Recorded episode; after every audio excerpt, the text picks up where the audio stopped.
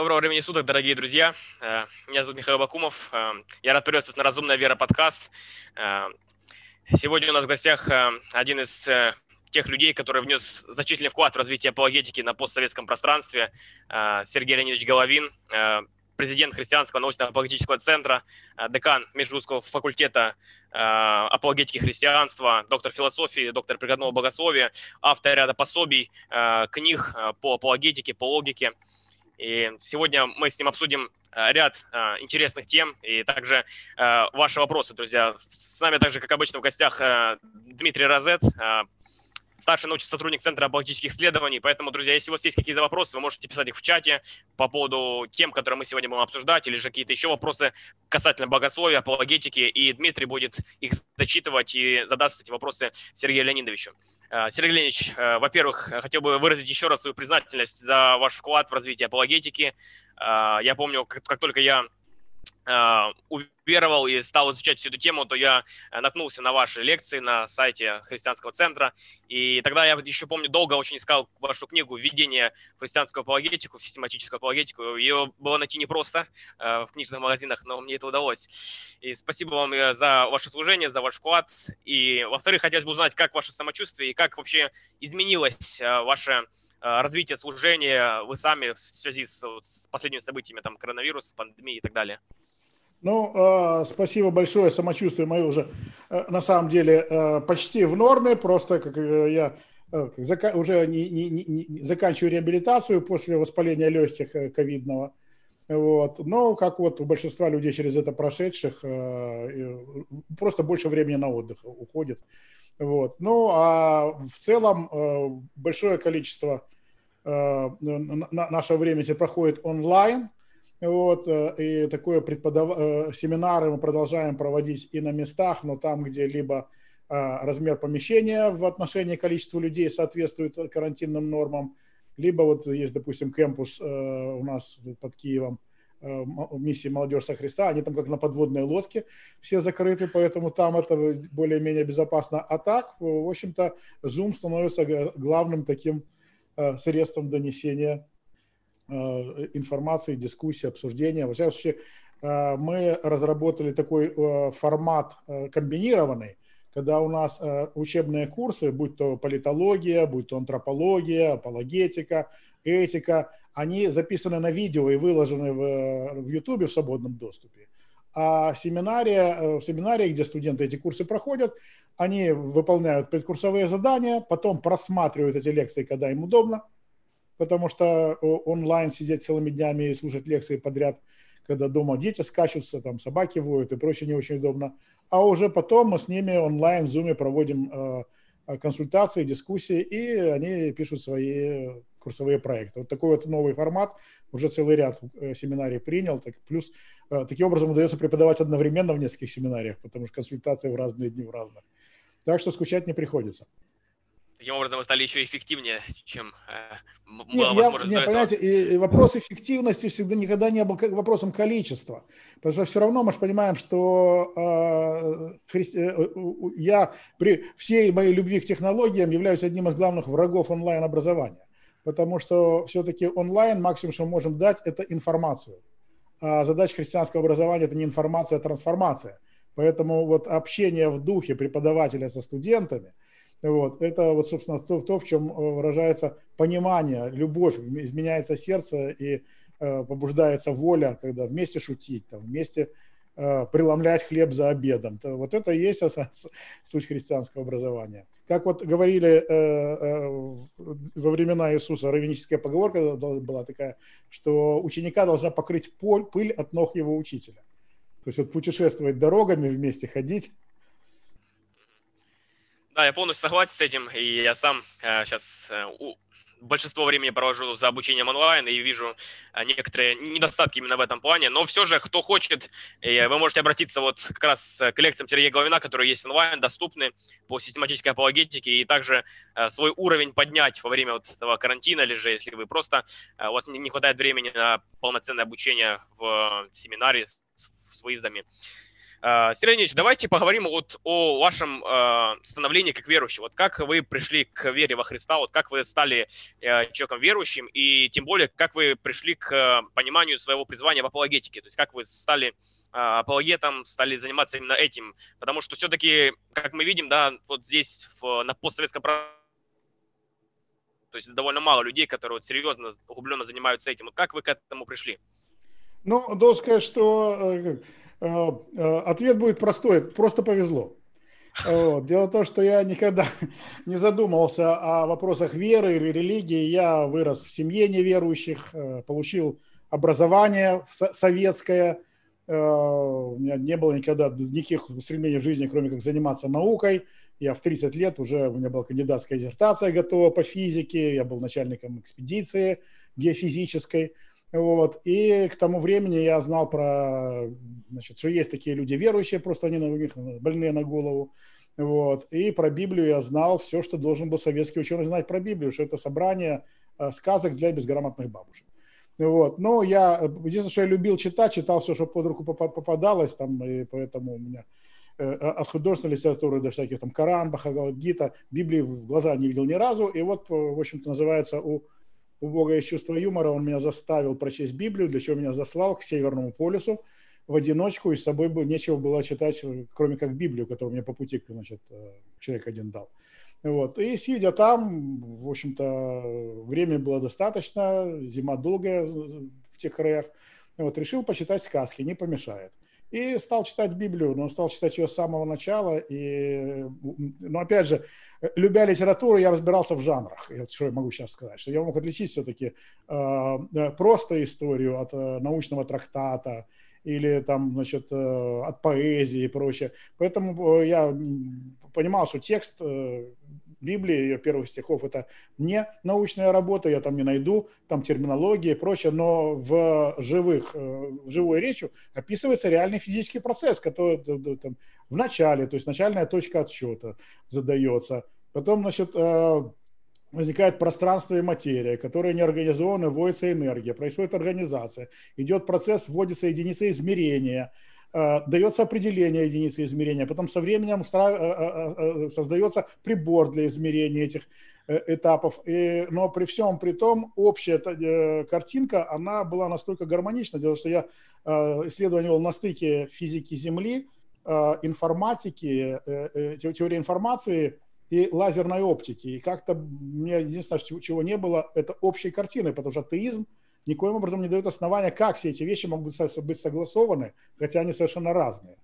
Вот. Э, и э, та же картина, которую давала Библия, хотя она не была научным таким трактатом, она позволяла согласовывать все. Знаете, как э, уже гораздо позже я прочел у Клайва Льюиса, что я верю в Бога, как верю в то, что солнце зашло. Не, потому, что его вижу, а потому, что в его свете вижу все остальное.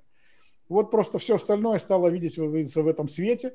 Вот, я приехал. Ну и, то есть я, пове... я, поскольку я умел отличать факты от интерпретации, то, в общем-то, мне очень нравились э, интерпретации, которые, э, значит, э, давали всякие книжки там э, э, восточных религий, или атеистические, гуманистические, только факты не соответствовали. Сначала э, ничто вдруг взорвалось, непонятно а почему и откуда это взялось, и что это заставило взорваться, и вдруг появилось все такое хорошо организованное. Тут же мне не нравилась интерпретация, что я грешник, я от кого-то завишу или прочее, но факты вписывались, то есть вариант стал, что либо, что, в общем-то, эта книжка, если есть какой-то надежный источник э, от того, что я не могу проверить, я это слово только тогда э, э, сверхъестественное не употреблял, но понимал то, что мы не можем померить. Вот, то есть, по сути дела, то, то же самое. То есть то, что мы не можем учить средствами науки, потому что ученые, они в ограниченной песочнице играются, только то, что можно измерить, увидеть, пощупать сейчас. Это и есть наука. Все остальное – это уже э, философия. И вот, ну, я, то есть я посчитал, что Библия, наверное, является достоверным источником, на нем уже положиться, вернулся в э, домой, пошел в церковь тут же, единственную, которую знал, православную, сказал батюшке, что вот хочу креститься, вот, э, думал, что будет как преступление в комсомол, задавать вопросы всякие. Вот, и батюшка сказал, ну, никаких проблем, 3 рубля в кассу, вперед. Вот, я тогда так обрадовался, 3 рубля за, за, за вечную жизнь, сами понимаете, неплохой вариант. Вот. Ну, а потом уже гораздо позже встретил я верующих людей, которые мне объяснили, что вечная жизнь стоит гораздо дороже, чем 3 рубля, но уже Христос заплатил. Вот. Э, ну и меня больше всего волновало, почему вот я, до 30, значит, здоровый лоб с хорошим образованием, э, до 30 лет дожил и не видел совершенно очевидных вещей, которые как после этого становятся совершенно ясны. Вот. И э, поняв, почему я их не видел, я решил, я стал делиться с этим с коллегами, со студентами и прочее. Я даже я не знал тогда, что это называется апологетика, я не знал, что такое призвание. Вообще я думал, что я единственный такой умный, кто придумал такой хороший способ, как людям втирать истину. Вот. А потом уже со временем понял, что, в общем-то, еще со времен Христа, апостолов и первых значит, христиан этим занимались постоянно, просто э, как-то начиная с 18 века это было вытеснено из э, содержания благой вести. В итоге, что апологетика стала чисто академической сферой, которую многие люди даже не понимают, зачем это надо, что евангелизм свелся чисто к технологиям, которые, вот, допустим, мы можем видеть, как после развала Советского Союза прекрасно работали, как хорошие маркетинговые ходы. Ну вот. А сейчас уже не работают, и люди не понимают, что вся причина в том, что вот это э, развод между благой вестью и апологетикой, которая неразделима на самом деле. Ну вот говоря о личном опыте, вот э, как вы считаете, вот эм, многие же верующие, да, они верят вот чисто на основании своего какого-то личного опыта, то есть вот они пережили какой-то опыт в их жизни, то есть они же там э, не изучали там все имеющиеся свидетельства, там, и, по-моему, это еще э, Сирен Киркегор, да, приводит такой пример, что вот представьте себе, что если бы люди приходили там к вере на основании вот их исследований, там человек там изучал там на протяжении 40 лет там все доказательства и наконец-то вот пришел к выводу, что вот да, все-таки разумнее верить в Бога. То есть ну, большинство людей так не делает, они на основании опыта личного кого-то приходят. Вот как вы считаете, это вообще аргумент надежный вот, от личного опыта? Как его можно сформулировать и э, насколько это весомый какой-то фактор вот, э, для того, чтобы становиться верующим человеком? А, ну, во-первых, мы должны понимать, что а, личный опыт всегда присутствует. Вот, даже когда люди занимаются чисто значит, академической апологетикой, которая, в общем-то, такая а, формалином пропитанная, но это то, что сегодня, с чем чаще всего приходится сталкиваться, что люди, э, апологеты, разговаривают с людьми 21 века о проблемах 20 века на языке 19 века. Вот, и, значит, э, ничего, кроме логических аргументов, не признают. Это все влияние, все, все на самом деле эпохи просвещения, э, модернизма, сколько бы мы его не, не, не, э, не боролись с ним в постмодернизме, сколько бы не пытались от него отобраться, он постоянно остается, э, у нас остается жить как метод. Вот. Но мы должны понять, что у нас нет кантианского разделения вот на чистый разум и практический разум. У человека не два разума, у человека один разум. У него это интегральное понятие, в которое всегда входит и личный опыт. Если человек занимается академическим богословием, то это часть его личного опыта или академической апологетики. И, и э, личный опыт зачастую бывает лучше любых аргументов. Вспомните э, слепорожденного в Писании, который говорит, я ж не знаю, грешник тот человек или нет. Я знаю одно, я был слеп, а теперь вижу. И многие люди так и приходят к Богу, что начинаю, ведь на самом деле я-то тоже э, аргументы стал уже потом изучать, когда э, начал видеть, что люди почему сопротивляются. И нужно было на э, честные вопросы искать честные ответы. Вот, но э, именно вот э, личный опыт восприятия общей картины мира, а не какие конкретные аргументы меня привели ко Христу. То есть э, не существует и одинаковых людей, не существует одинаковых подходов, но всегда нужно понимать, что э, сердце и разум и чувства никогда в человеке не были разными э, частями. Есть один человек, одна сущность, слово индивидуум, которое мы часто сегодня употребляем, ведь по латыни обозначает неделимое. То есть человек – это некая неделимая сущность. Вот. И э, другой вопрос, что если мы э, полагаемся только на логику и на аргументы, это одна крайность, другой аргумент, э, э, крайность – это полагаться только на личное восприятие, на чувство, когда э, вот накрыло, значит правильно. Значит, значит это было что-то э, очень сильное, и э, то, опять же мы это видим со времен Э, э, апостольский. По, по сути дела, в первом послании к Коринфянам э, очень интересный аргумент приводит апостол Павел, говорит, что вы же уже ходили к безгласным, голосить к безгласным идолам. Вот. Только у вас, значит, то есть вы знаете, как поклоняться. Так и поклоняйтесь, как знаете, только понимаете, что у вас поменялся объект поклонения. И поэтому поменялся критерий. Если до этого критерием было, значит, накрыло, не накрыло, вставляет, не вставляет, то теперь критерий и назидает или не назидает. Поэтому все, что не назидает, хорошо себе дома, пожалуйста. Никто же вам не запрещает. Вот. Но, но при, при поклонении все должно быть к назиданию. То есть вот э, тут не должно быть крайности. Тем более, что мы должны понимать, что э, э, еще одна большая ошибка, э, э, которую сегодня мы имеем в церкви при свидетельствах личного опыта, это когда речь идет о свидетельстве чьего-то опыта. То есть не я, вот, вот, вот я был слеп, теперь вижу, я это пережил, со мной вот это было. Этого уже никто отрицать не может. Люди могут э, оспаривать ваши догмы, люди могут оспаривать там ваши теории, кто может оспорить ваш опыт. Это, вот так было с вами. Но очень часто люди, э, хватаясь за это и не имея личного какого-то опыта, вот, может, Бог потому не дает личного опыта, чтобы они не, не превозносились а может, они просто еще младенцы и не, не различают его, это прочее. Но очень часто в проповедях, когда начинают говорить, вот у одного человека как-то раз было такое, то есть у нас целая есть, я называю это проповедь в жанре «Шла девочка темным лесом». Вот. А, и это тоже такая, в общем-то, сфера, в которой, то есть чужой личный опыт совершенно бесполезен. То есть личный опыт важен для самого человека и как свидетельство. По сути дела, ведь э, Иисус сказал, что значит, э, мы говорим только то, что сами видим, то, что сами э, ощущаем. Если вы не верите нам в то, что мы говорим о земном, что он толку с вами говорить о, о небесном, говорит Иисус в разговоре с Никодимом. И э, у Иоанна, который при, присутствовал при этом разговоре, поэтому так подробно его записал, это, это отдельная история экзегеза, что у нас рассказывают, что те, Никодим прокрался в одиночку, ночью, чтобы никто не видел.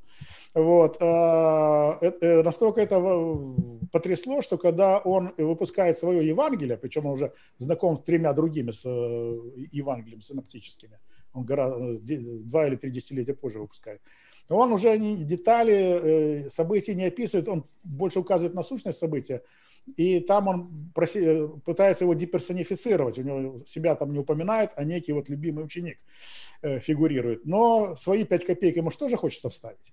Вот. И поэтому он сопроводительную записку к своему Евангелию пишет, которая нам известна как первое послание Иоанна.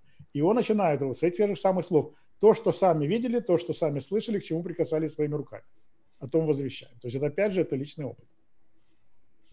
А, а Сергей Леонидович, тут не перебил Михаил? Не, а, тут, тут у нас э, э, интересные разговоры в чате э, пошли, в частности, затронули любопытные темы про теории заговора, немножко косвенно. Вы в последнее время читаете серию лекций по поводу здравого мышления, по поводу логики, э, ну и проблема ковида вас коснулась напрямую. А вот был тут любопытный вопрос от одного из слушателей. А была плоская земля, а были ковид-диссиденты или сейчас есть, что будет дальше? Вот несколько слов по поводу феномена теории заговора, если можно. Ну, э, теория заговора, э, значит, три основных, значит, э, три догмата теории заговора. Догмат первый – все люди идиоты. А, второе, но есть группа, маленькая группа умных людей, которые всеми этими идиотами управляют. И третий пункт, но я умнее, чем эти умные люди, поэтому мною им управлять не удастся. Вот. И когда человек э, становится на вот эту позицию, то э, это уже элемент смеси, значит, как э, гордыни с, с одной стороны, невежества с другой, вот, уже никакие аргументы не, не, не, уже не действуют. Э, людям начинаешь что про ту же плоскую землю рассказывать, что вообще миф, что когда-то люди верили в плоскую землю, впервые появляется в 18 веке. Вот. Э, фактов, что когда-то кто-то в это верил, не, не существует. Еще даже древние финикийцы расстояние мореплавателей мерили в милях. Миля – это одна угловая минута на поверхности земного шара. То есть они знали не только форму, но и размер Земли. И самое главное, чтобы знать это, не нужны никакие телескопы, нужно всего два инструмента. Это палка и мозги. Вот, э, воткнул палку в землю, померил угол, который отбрасывает тень в полдень э, весеннего равноденствия, и, и, и понимаешь, что это твоя географическая широта. Воткнул в другом месте, там, из Антиохии в Александрию переехал, воткнул там, увидел, что угол другой, другая географическая широта. Вот. На, на основании этого еще во втором веке до нашей эры был довольно точно размер Земли вычислен, если до этого приблизительно по звездам. То есть, но это ж нужно иметь палку и иметь мозги, чтобы это применить. Вот. То, то есть тут гораздо больше все это на вопрос, особенно сегодня, когда мы живем в условиях, то, что называют цифровой Вавилон, когда уже информацию во, во всем этом потоке социальных сетей вообще и, и, и СМИ найти вообще невозможно. То есть э, сам принцип ищи первоисточник, его не найдешь, потому что кто-то что-то у нас как-то репост-модернизм, кто-то что-то прочел и тут же начинает репостить без ссылок на, на источники. Вот. Э, и поэтому такая оживительная среда. Ведь э, сама же вот эта вот э, фишка про плоскую землю в ее нынешнем виде, она появилась в конце 90-х годов прошлого века как шутка. То есть шутку образовалось общество, значит, организовало сайт, и тогда это вообще никого не волновало.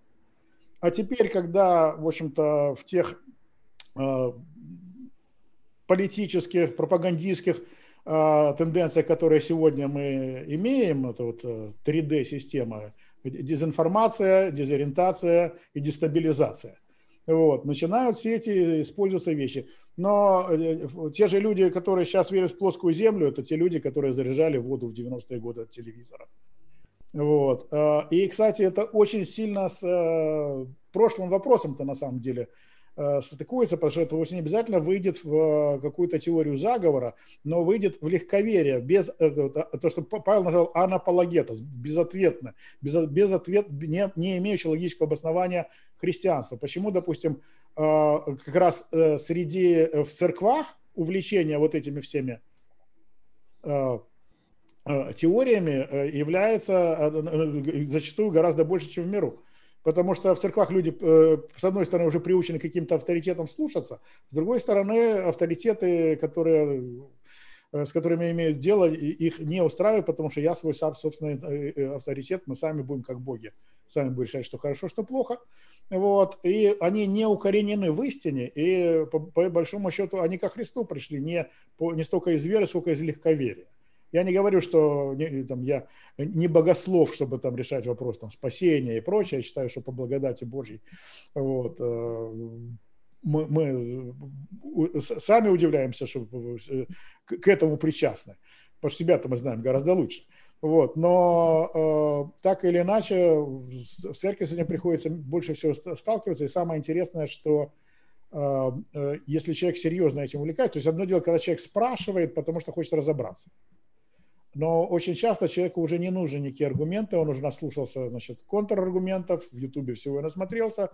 И очень интересно, что э, уже со временем это приобретает такие признаки одержимости. То есть какой-то одержимости этой идеей, когда э, на контраргумент, который ставит под сомнение аргумент, вместо значит, э, какого-то прояснения или прочее, эмоциональный взрыв – вот, там, оскорбления, переходы на личности. Вот э, в свое время я то же самое испытывался, говоря с людьми, э, когда все, все увлекались инопланетянами. Вот. Теперь точно то, то же самое, вот э, эти признаки одержимости зачастую появляются у людей. Если видишь, что человек, человек не реагирует на аргументы, просто его оставить, молиться за него, Господь вразумит. А, Сергей Леонидович, ну вот а, есть же такие вещи, которые как бы напрямую христианства спасения не касаются, да, там вопрос о гомеопатии, вопрос о тех же инопланетянах, э, ковид-диссидентство, а, плоская земля, то есть все это важно, серьезно, интересно и с научной точки зрения, что-то касается жизни и здоровья людей, но, в общем-то, это не имеет отношения к э, сердцевине христианской веры, к Евангелию, да, вот надо ли христианам спорить на эти темы вообще или просто вытеснить их за пределы христианской жизни и расслабиться? Но э, первое, что хочу сказать, что на спасение вообще ничего не влияет. Спасение Писания, говорится, дается по благодати через веру. Вот. Поэтому никакие ни теории, ни э, даже там неправильные действия и прочее, благодать Божья, она безмерна. Вот. А другой вопрос, что э, мы должны проповедовать здравое учение и учить людей мыслить. Вот. И э, на самом деле можем просто там две страницы набрать цитат э, из апостола Павла, того же, где он говорит, э, как нужно поступать с людьми, которые ветром разных учений гонимы, которые вместо ведь... А, а, а, очень интересно, всякий раз, когда чем бы не увлекались верующие в церкви, это то, что отвлекает от благовестия. То, что отвлекает от того, ради чего церковь существует. И одно, я не знаю, застали вы или нет, э, значит, э, Михаил, может, и не застал, было одно время своего увлечения в церкви, когда христиане бесов друг из друга гоняли. Я думаю, сатана, ну, просто счастлив был. Потому что вместо того, чтобы благове... благую весть распространять, христиане были заняты вот этой ерундой, потому что такое популярное учение было на тот момент. Вот. Э, поэтому это не, это не вопрос спасения. Это, это, не, это не вопрос спасения тех, с кем вы говорите. Это вопрос спасения тем, кому бы они могли в это время засвидетельствовать о Христе. Как вот помните с тем же Тимофеем, э, Павел Галатам пишет, что если бы обрезание было бы э, какая-то польза, то пусть они вообще себе все отрезали. Переводчики так обходят мягко эти резкие слова апостола. Вот. Приезжает в Галатию и там обрезает Тимофея. Вот. Э, но он обрезает Тимофея не ради спасения Тимофея, а ради спасения тех, кому Тимофей потом будет служить. Вот точно так же и с этими людьми, не, то есть и, и не ради них самих, а ради, ради того, чтобы церковь выполняла свою функцию, нужно, чтобы... Э, э, и плюс вы понимаете, что к церкви и так сейчас очень большое недоверие. uh Вот. И когда христиане начинают распространять вот такие совершенно безграмотные вещи, то это недоверие только еще сильнее растет. А даже какие, насколько бы сильными не были ваши аргументы, если люди не доверяют проповеднику, они не будут доверять про проповеди. Ну, вот, э, да, хотите. Э, Все-таки вот, э, Сергей Леонидович, вы как ученый, вот могли бы вот кратко вот сказать, вообще теория вот плоской Земли, она физически, она возможна ли там жизнеспособна? То есть вот с точки зрения ученого, возможно ли такое вот, ну, просто вот, есть ли какие-то данные, которые как бы можно было бы говорить в пользу этой теории? И вот, и какие есть вот аргументы, да, вот кратко, вот почему вот именно как можно вот соприкоснуться с человеком и вот объяснить ему вот на основании каких-то свидетельств, ну вот вы привели да, один аргумент, там, палка и мозги, а есть ли какие-то еще э, такие аргументы, которые можно было привести человеку, ну, обычному, да, не специалисту? Не, вы же понимаете, что теория – это порождение нашего ума. И любой факт можно совместить с любой теорией при достаточном количестве дополнительных допущений. Вот. И все эти, поэтому идеи, они строятся как на допущение допущения, в итоге это сплошные леса допущений, вот, где фактов-то вначале и нет, либо была какая-то неправильная интерпретация фактов. Наука занимается фактами. Науке о плоской земле ничего не известно. Истории о вере людей в плоскую землю ничего не известно. То есть мы, э, это, это вещь, которую мы просто измеряем, наблюдаем, и Э, человек может полететь, если палка для него слишком примитивна, слишком дешево, пусть купит авиабилет, полетит в Австралию, увидит, что там совершенно другие звезды на небе. Или полетит э, в Америку, позвонит сюда и узнает, что на самом деле совершенно другое время, другой часовой пояс.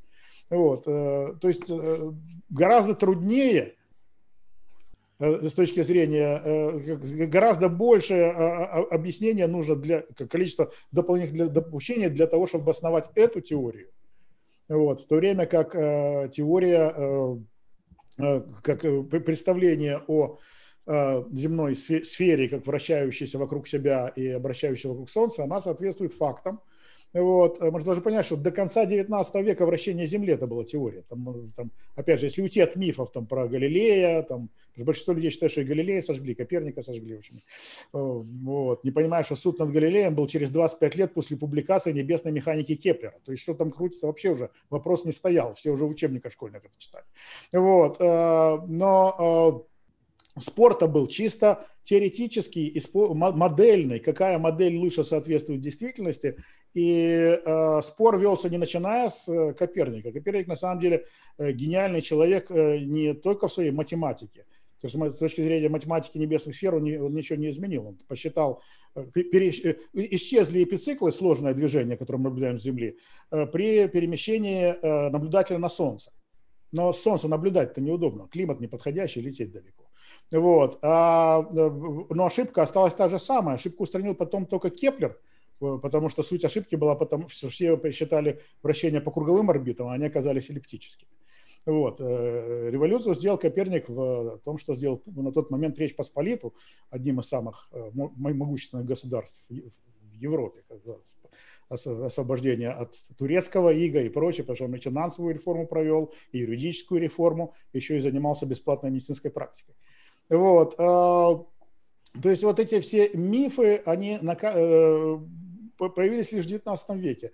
Но то, что Земля вращается вокруг своей оси, физически было доказано лишь в конце 19 века экспериментом Фуко. То есть вплоть до эксперимента Фуко вращение Земли это была чисто теоретическая модель. Э, ну вот вы э, затронули вот тему ученых, и тоже хотелось бы обсудить этот момент по поводу науки. Вы Э, много писали о основаниях науки, да, и в своих лекциях также об этом говорили, о том, кто основал науку, кто за нее ответственен, и почему именно христианство э, внесло такой существенный вклад. Но часто вот люди скептически настроены, они аргументируют на том, что на самом деле э, наука, она была основана там философами, там древними греками, и она была известна уже очень давно, то есть их христиане, они по сути просто взяли то, что уже было. То есть в чем же их такой вот вклад, и почему именно вот христианство внесло какой-то вклад, когда и до этого люди занимались всем этим изучением. Нет, но э, тут нужно понимать, что если мы ведем дискуссию, то первое, с чего надо начинать, это со значения слов.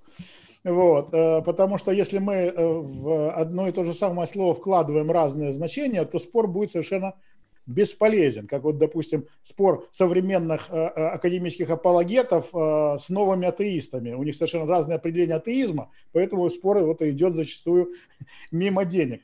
Вот. А, а, в английском это несколько более очевидно, потому что там а, слово наука, значит, science, непосредственно сегодня, сегодня его непосредственно относят именно к естествознанию. Вот. У нас же наука – это все, чему ты научаешься, то есть гораздо более широкое понятие. В этом плане у нас и философия – это наука, и история – это наука, и лингвистика – это наука. Поэтому приходится говорить о науке в широком смысле и науке в узком смысле. Так вот, наука, э, э, естествознание, наука в узком смысле, э, это изучение законов природы и значит, выражение этих законов математическими формулами, на основании чего можно делать значит, какие-то предсказания. Так вот, именно в этом смысле наука не появилась, то есть было огромное количество цивилизаций, где там, китайская, майя и прочее, где велись наблюдения за движением небесных сфер, э, значит, небесных светил. Вот, календари они настолько удивительные создавали. Но опять же, мы должны понять, что для э, подобных вещей ну, нужны просто большого размера инструменты, которые у Улугбе, обсерватории Улугбек, он просто отстроил это грандиозный вот этот вот телескоп, но это не телескоп с точки зрения вот оптический прибор, как мы сегодня это верим, а для измерения углов. Вот. Но все это была чистая геометрия. Вот. А, э, данных было очень много накоплено в древними цивилизациями, другими цивилизациями, но ни одна из этих цивилизаций не занималась изучением законов природы. По одной простой причине, они были языческие, в них не было представления о законе. То есть не было представления о Творце разумном, как о законодателе. И э, представление это появляется лишь уже в Европе, причем в Европе средневековой, то есть опять же, если мы откинем мифы 18 века о темных э, веках, 12-13 век Европа покрывается сетью университетов. За полтысячелетия до эпохи просвещения. Просветители пришли, значит, стырили все эти достижения у христиан. Вот. Э, э, и всеобщая грамотность. Вся Европа начинает читать. Нет ни одного народа, который не имел бы письменности, и ему письменность дали бы атеисты. Это опять же деятельность церкви, шли миссионеры, изучали языки, переводили писания на эти языки. Вот. И на основании этого возникает уже познание э, Божьего замысла в мире. Собственно, мы должны понять, что а, самые такие зернышки науки изначальные, метода научного, не самой науки, как изучение законов, научного метода, мы находим, естественно, еще в Древней Греции. Вот. И пифагорейцы, они настаивали на необходимости э, положить э, наблюдение в основание изучения мира. Вот. Но авторитет Аристотеля их задавил, и, значит, э, органон Аристотеля стал таким, значит, могильным камнем самого подхода, то есть, может быть, даже в христианской среде, где понятие о законе было, сам научный метод, может быть, и раньше появился. Вот. Но он бы тогда был лишь, скорее всего, Э, уделом элиты, потому что еще э, сфера вот этого народного образования массово еще не существовала. Вот. Э, и Фрэнсис Бекон на основании библейских своих воззрений, он пишет труд «Новый органон», то есть как вот опровержение органона аристотельского, где закладывает, по сути дела, суть современного научного метода. Но тут уже не просто наблюдать для того, чтобы систематизировать, а наблюдать, чтобы вычленять законы. Ведь почему же а, а, Тихо Браге, вслед за ним Кеплер, которого тут к себе при, притащил э, своевременно, чтобы подключить к этому делу, тратили годы на исследование вот этих вот бумажек записи движения Марса. Вот, э, потому что двигался Марс, а он, Марс там просто самая близкая планета, поэтому наиболее точно можем его движение видеть. Двигался он не совсем, не, не совсем так, как это а, а, опи, описывал Птолемей или э, Коперник, ведь Птолемей и Коперник – это одна и та же система движения, просто точка наблюдателя меняется. Вот. Немножко это отклонялось. И для языческих э, наблюдателей это не составляло проблемы. Марс, он же Бог, куда хочет, туда и ходит. Наше дело за ним следить и докладывать, значит, сколько нужно еще жертв приносить, чтобы нам побольше денег на это давали. Вот. Но в этом как раз очень мало изменилось, потому что конечная цель всякого научного исследования – это получить деньги для продолжения исследования. Вот. Э, и э, Э, но для христиан, которые начали изучать это, кстати, мы должны понять, что Кеплер мечтал быть епископом. То есть он, и, и, и его целью жизни было служение Богу, вот, но он утратил отца в детстве еще, денег было немного, и когда он закончил университет, ему предложили остаться преподавать математику в университете. Вот, это был хороший заработок, и для самого Кеплера это было не изменение Э, цели, а изменение пути к цели. То есть он считал, что я буду сам учить будущих епископов вместо этого. Вместо чтобы самому становиться епископом, я вот по принципу 2 Тимофею 2.2 учить людей, которые будут учить других. Вот. И вопрос стоял, почему Марс движется не так, как мы считаем, что должны. Варианта два. Либо потому, что Бог создал мир несовершенным, либо потому, что наше понимание о том, как, Бог создал мир, несовершенно. И для Браги, и для Кеплера это был совершенно первый ответ был нонсенсом. Поэтому они потратили несколько лет своей жизни э, для того, чтобы выяснить, чем погрешность. Сегодня все дети в школе изучают законы Кеплера. Ну, а потом э, другой богослов, который, куча, у него богословских трудов гораздо больше, чем по математике, по физике, там, трактат о Святой Троице, толкование на Даниила, на Откровение, библейская хронология, звали его Исаак Ньютон. Вот. Он открыл всем известные нам законы Ньютона. Любой из вас наверняка помнит три закона Ньютона. Первый закон «не пнешь, не полетит», второй закон «как пнешь, так и полетит», и третий закон «как пнешь, так и получишь». Вот. Законы Ньютона, они позволяли э, выяснить, как будет двигаться тело, если на него, мы знаем, какая приложена к нему сила. И вот он, беря законы Кеплера, решил, э, э, создался обратной задачей. Мы знаем, как движутся планеты. Можем ли выяснить, что это за сила, которая заставляет их так двигаться? Вот. Э, и опять же, годы на это положил, для этого он развил то, что сегодня мы называем дифференциальным исчислением. То есть задача довольно нетривиальная. Вот все сошлось, сошлось в простую формулу, что оказывается сила гравитации пропорциональна массам объектов, обратно пропорционально квадрату расстояния. То есть, когда он в следующий раз вам скажут, расскажут историю про то, как Ньютона упало яблоко на голову, и он узнал значение гравитационной константы с точностью до восьмого знака после запятой, то вы должны понимать, что это несколько преувеличенная история. Вот, то есть э, мировоззрение было в основе э, формирования научного метода. Вот когда метод уже э, э был сформирован, начал давать плоды, начал давать технолог... Э, э, развивать технологии, им уже может пользоваться любой. То есть он не является, это, использование метода не является христианской монополией. Но нужно понимать, что наука и богословие – это не враги, а скорее вот как герои библейской притчи, когда сын сказал папе, папа, когда ты умрешь, это все равно будет мое, давай я уже сейчас этим пользоваться буду. Вот. Э, и объявили, что Бог умер устами Ницше. Вот. Э, но чем больше углубляемся в исследования, тем все больше становится вопросу замысле, об организации – вот. Сейчас э, вы знаете, одно из направлений таких философских в науке – движение разумного замысла, куда входят как верующие, так и неверующие, которые просто говорят, что мы понимаем, что Бога нет, но для того, чтобы понять мир, в котором мы живем, мы должны предположить в нем разумного замысла. Э, потому что иначе, что мы своими разумными мозгами пытаемся здесь изучать, если там ничего разумного изначально нет. Вот. Так что, э, но опять же говорю, что очень сильно мифы и пропаганда 18 века вбиты в голову современных людей. Ну, это вы э, хорошо подчеркнули, да, что Ньютон писал тоже богословские трактаты и другие люди, потому что часто сегодня там э, эволюционисты там, или другие говорят, что если бы Ньютон жил в наше время, то есть он не был бы верующим, то есть это, по сути, формальность была с его стороны, как и со стороны там других людей, Кеплера там, то есть просто э, дань скажем так, традиции, ну ничего больше. Но, как мы видим, да, что они были глубоко верующими людьми. это наложение двух сразу логических ошибок. Вот. Первое – это то, что Клайв Льюис называл хронологическим снобизмом. То есть представление, что, значит, если мы живем позже, значит, мы умнее. Вот. А второе – это то, что мы считаем, что э, ну, ссылка на обстоятельства. Что человек так считал, потому что такие, таковы будут обстоятельства. Вопрос же не, не, не, не, не почему он так считал, а правда то, что он считал, или неправда. Вот. То есть, если тогда было так принято, но это правда, значит, хорошо, хорошо было принято.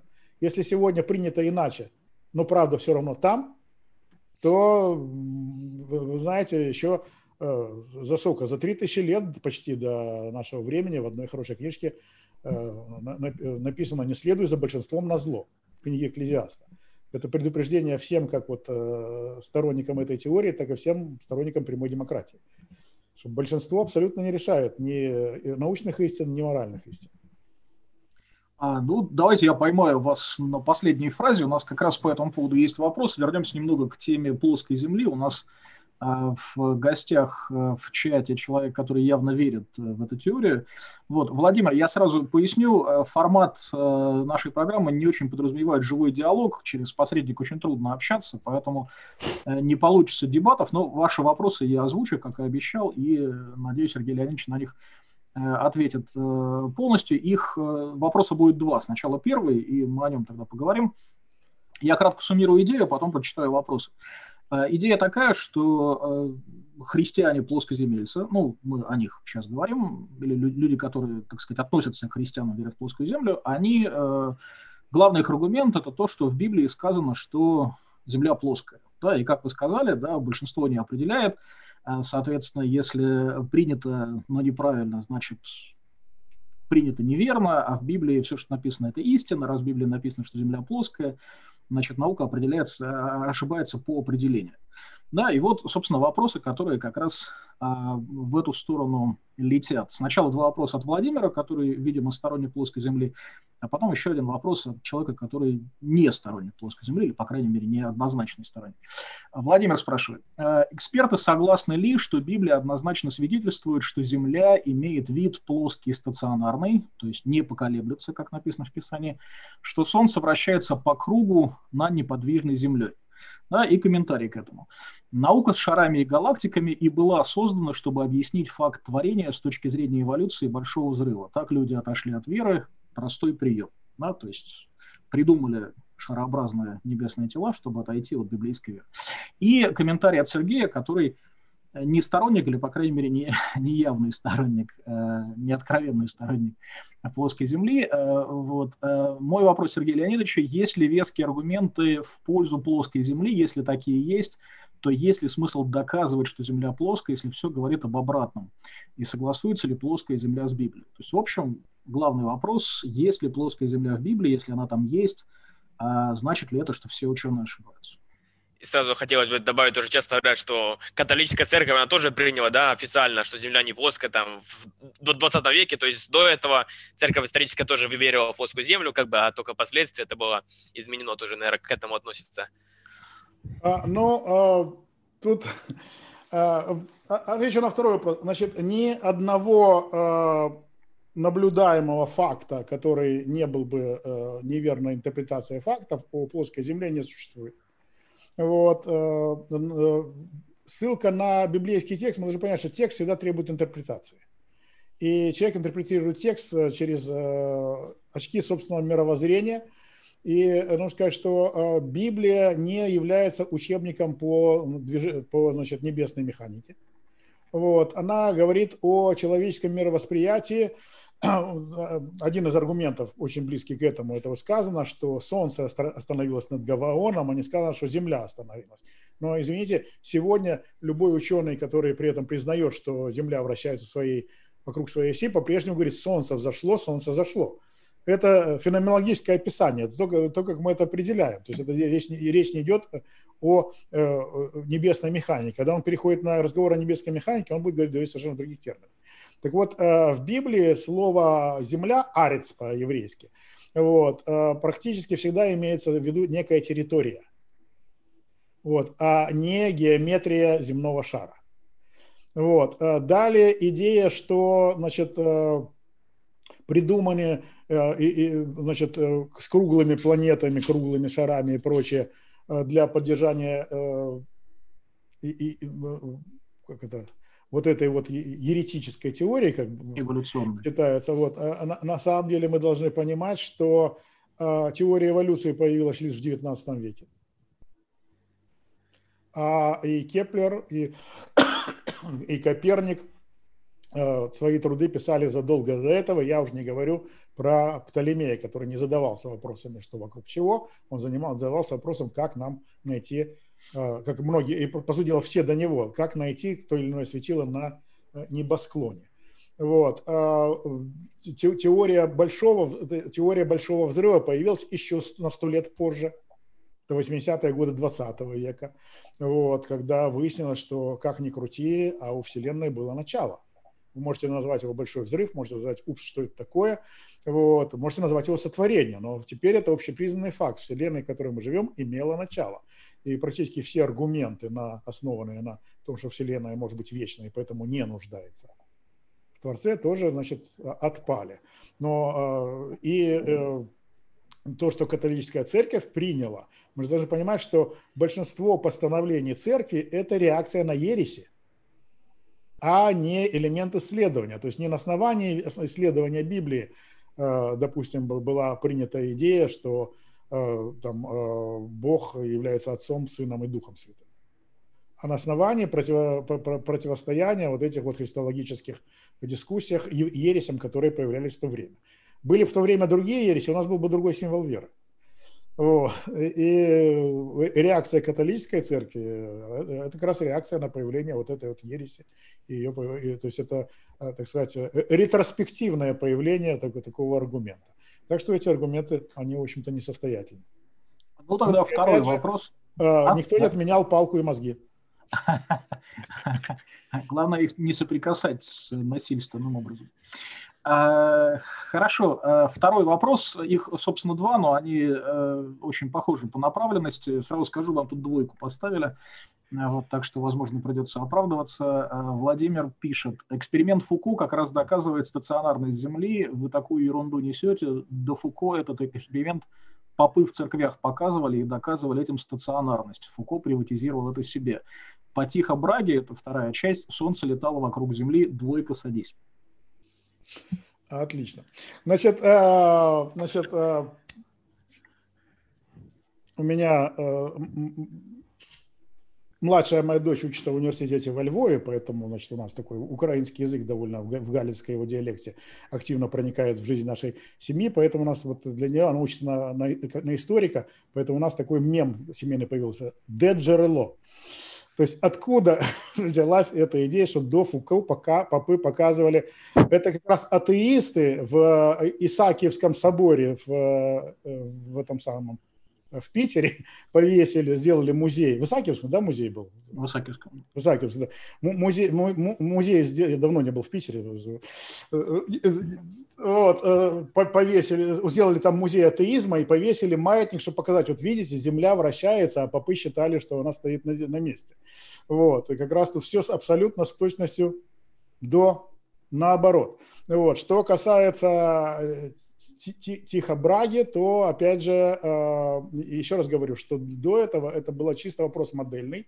Э, спор еще велся, опять же, еще со времен э, пифагорейцев и значит, Аристотеля, потому что пифагорейцы как раз считали, что все вращается вокруг Солнца. Вообще было удивительно, как, как они к этим идеям, при тех методах пришли к таким идеям, которым наука дошла только спустя там, 4000 лет ну не 4, две с половиной тысячи лет. Значит, а, а Аристотель наставил на то, что Земля находится в центре, и э, авторитетом Аристотеля, собственно, все было задавлено. А, значит, э, а Архимед, он э, пытался эти две теории сопоставить, и он, собственно, предполагал, что Солнце вращается вокруг Земли, а все остальные планеты вокруг Солнца. Вот, такая, вот такую идею пытался раз, раз, развивать Архимед. Вот. Но на самом деле мы должны понять, что мы, опять же, э, мы говорим об относительности движения, тем более, что э, с точки зрения теории относительности мы должны понимать, что уже само пространство не является абсолютом. Абсолютом является, по сути, по сути теория, которая называется э, теория относительности, она возникла, потому что появилась нужда в поиске абсолютов. Вот. И таким новым абсолютом стала гравитация. И вот с точки зрения гравитации мы можем говорить, что Земля вращается вокруг своей оси, можем говорить, что космос вращается вокруг Земли. С точки, с точки зрения физики это абсолютно одно и то же. Вот, э, то есть тут э, вопрос модельности, э, но мы должны старый добрый принцип бритву Акама всегда вспоминать. То есть, допустим, в той же самой разговоре плоской Земле и круглой, и сферической Земле, что если мы можем одно и то же явление описать двумя разными теориями, то, скорее всего, верная будет та, которая требует меньше дополнительных допущений. Вот. Поэтому, если, допустим, для значит, при вот этих вот вращениях вокруг Солнца. Мы имеем простые физические формулы при эллиптическом э, орбитах, а при вращении вокруг Земли нам нужно придумать, нужно придумать кучу дополнений, э, дополнительных объяснений, почему же планеты движутся таким образом. Потому что они же движутся не по кругу.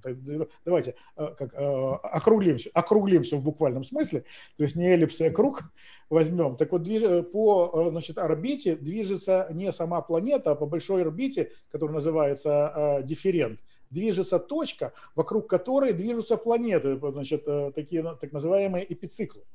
И вот тут придумать, что какие же силы заставляют вот так сложно это двигаться, если все вращается вокруг Земли, нужно гораздо больше дополнительных допущений.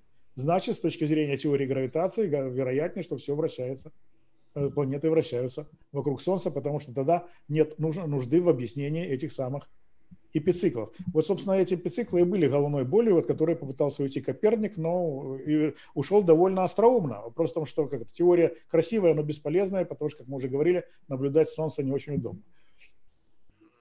Ну, хорошо, я думаю, э, мы довольно много уже говорили на тему плоской Земли. Давайте перейдем э, к другому вопросу.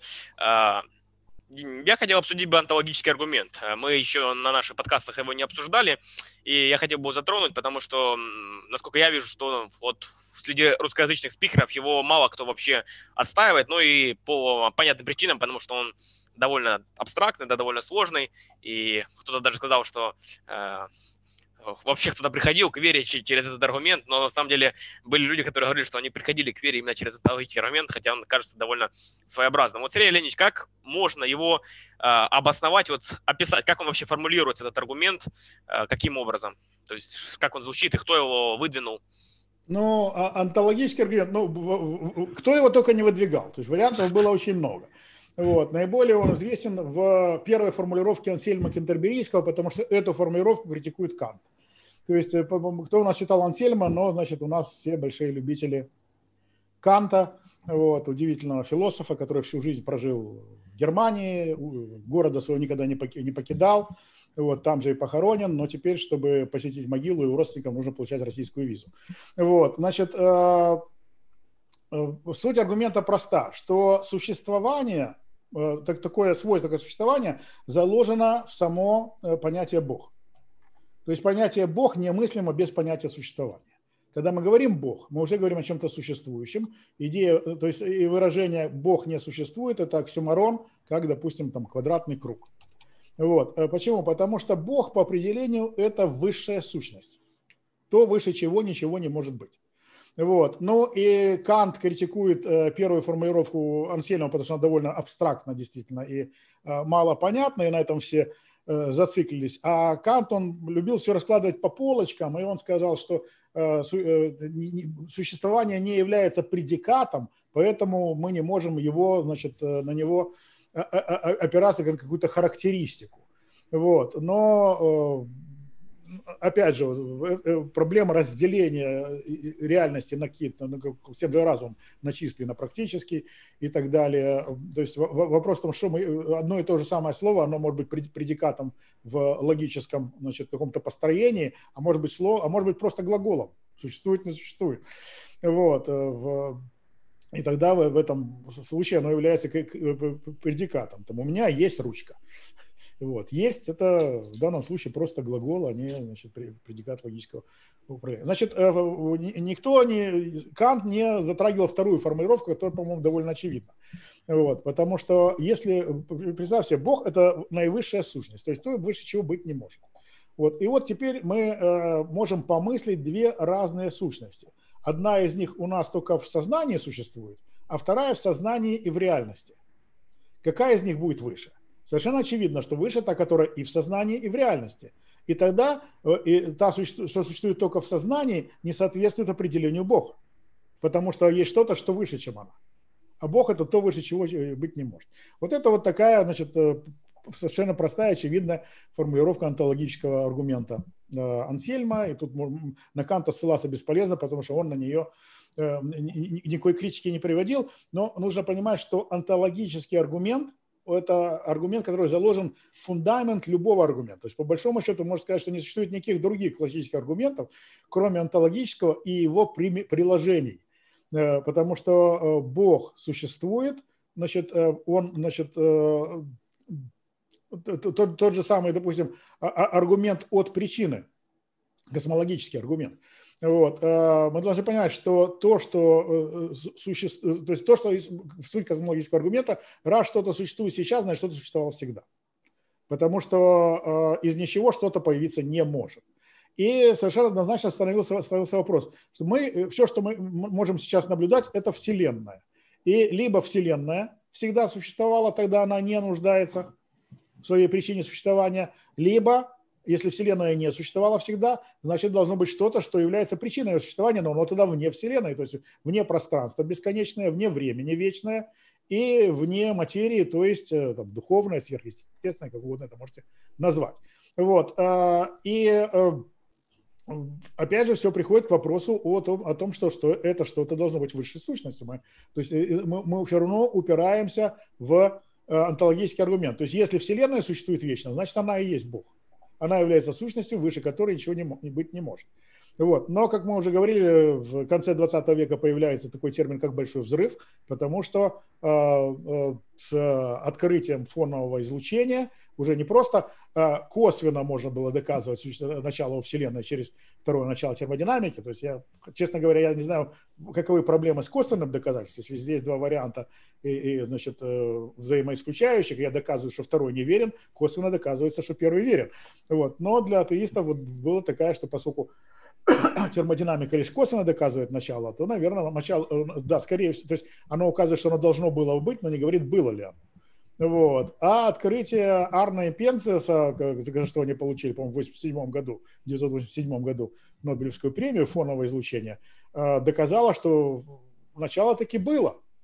И тогда Вселенная Богом не является, есть какая-то сущность выше, чем Вселенная. То есть мы видим, что даже вот в, в космологическом аргументе, в фундаменте мы находим все тот же онтологический аргумент понятия Бога к высшей сущности. То же самое в, в аргументе телеологическом от замысла. Потому что всегда мы не можем найти, э, допустим, Билла Гейтса, разбирая компьютер. Его в нем нет. Вот. Но раз, значит, встает вопрос, что есть некая сущность выше, чем сам компьютер, который эту сущность, которую компьютер таким образом организовал. То есть онтологический аргумент при всей укажущейся абстрактности и а для большинства людей, которые у нас э, народ особо, сейчас не особо э, обременен навыками критического мышления, поэтому их слово абстрактно отпугивает. Вот. Э, но при всем при том мы должны понимать, что онтологический аргумент находится в фундаменте любого другого аргумента. То есть если вы не принимаете онтологический аргумент, а любая аргументация за существование Бога и любая аргументация против существования Бога не имеет смысла. Да, это на самом деле интересный тоже инструмент для определения понятие Бога, да, как часто используется там в дискуссиях с мусульманами, допустим, какое понятие Бога, оно выше, и это тоже неплохой инструмент, допустим, если это какое-то представление о Боге, оно несовершенно, то это тоже не является, значит, и это представление правильным. Но...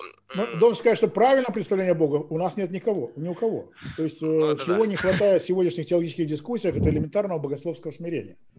Что мы должны понимать, что мы, по большому счету, рассуждаем о том, чего не понимаем, но стремимся понять. Да, я хотел бы, э, прошу прощения за перебои со связью у меня, судя по всему. Э, вот аргумент, который привел как бы против онтологического аргумента Ричард Докинс в своей книге «Известный Бог как иллюзия». И здесь он приводит э, аргумент одного философа, который называет, зовут Дуглас Гаскин. И вот это известная формулировка, как бы контр, которую часто используют скептики. Вот, вот он звучит так. Чем больше ограниченность и меньше возможностей у Творца, тем чудеснее выглядит сам результат. И Творец обладает наименьшими возможностями, если он не существует. Следовательно, если предположить, что Вселенная – творение существующего Творца, мы можем представить в разуме еще более совершенное создание, а именно сотворившего все несуществующего Творца. И таким образом существующий Бог не будет существом, совершеннее которого невозможно представить, потому что несуществующий Бог будет еще более совершенным и еще более могущественным, и вывод Бога нет.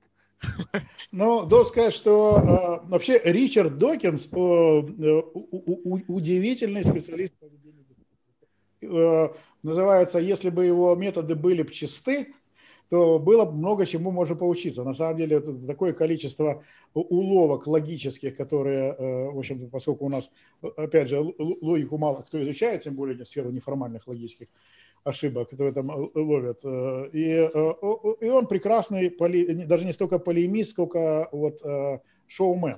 Он делает из этого прекрасное шоу, вот, которое вот просто смотришь и наслаждаешься. Вот. Э, э, что с аргументами, то, в общем-то, тут э, большие проблемы. И на самом деле тот же самый аргумент, как-то раз он сказал в одной из дискуссий в гораздо более простой формулировке, когда его значит, в дискуссии прижали таких к стене и сказали, так вы согласны с тем, что Вселенная произошла из ничего? Вот. Он сказал, да, согласен, но это было очень простое ничто. Вот. Э, то есть само понятие, э, э, ну, ничего нового нет. Помните, у Льюиса Кэрролла в «Алисе в зазеркале» говорит, что ты там видишь на дороге? Говорит, ни, ни, ни, кого видишь? Никого. Вот это зрение. Я кого-то увидеть не могу, она никого видит. Вот. Ничто – это отсутствие. И э, у, ничто не может быть каких-либо характеристик в принципе, ни характеристик простоты, ни характеристик существования. Это как, как говорить о спектральном составе темноты. Вот. Э, то есть э, это не что иное, как вот подмена понятий, вот, ибо ничто это абсолютно отрицательная категория. И, а, а свойствами может обладать только что-то. Поэтому, э, да, и второй, который, ну, тут довольно красивый аргумент, поскольку действительно в человеческом творчестве э, зачастую очень многое зависит от ограниченности ресурсов. Человеку приходится выкручиваться. Вот, э, потому что, ну, возьмите те же самые акварели Волошина, которые мы восторгаемся, а все дело в том, что Волошин там сидел у себя в Коктебеле во время гражданской войны, и у него не было хорошего картона, поэтому пришлось писать на плохом. Вот, и вот Э, выкручиваясь, разрабатывал технику, как на этом плохом картоне рисовать, рисовать свои картины. Ну и в итоге действительно совершенно нечто новое создал. Вот. Э, но нужно понимать, что все равно создать что-то может только что-то, что уже существует и вне этого находится. Вот. И э, по, а, а, то есть, когда есть цель что-то создать и ограниченные возможности, это требует уже творческого начала, чтобы к этому э, достичь цели. Это совершенно правильно. Вопрос в том, что когда у тебя есть абсолютные возможности и неограниченные ресурсы, то выкручиваться не надо. То есть Бог является совершенным творцом, вот, и поэтому ему не нужно преодолевать никаких трудностей. То есть, опять, тут э, есть подспудный, э, э, значит, э, то всегда в этом есть некие подспудные еще э, логические трюки, там, допустим, если Бог сотворил мир, кто сотворил Бога, но мы уже с, в онтологическом аргументе зацепили то, что то, что существует всегда, оно не нуждается в причине. Вот, в причине нуждается только, только то, что появляется. Вот, э, и точно такой же подспудный а, аргумент вот в вопросах творчество, откуда берется творческое начало. Вот, э, если все лишь предопределено, зачем, то есть, ведь э, создание какого-то маловероятного творческого решения, оно ведь не следует простым, простым правилам эволюции натуралистической, а наоборот идет вопреки его. То есть как раз наиболее приспособленный тот, кто плывет по течению и ничего нового не творит.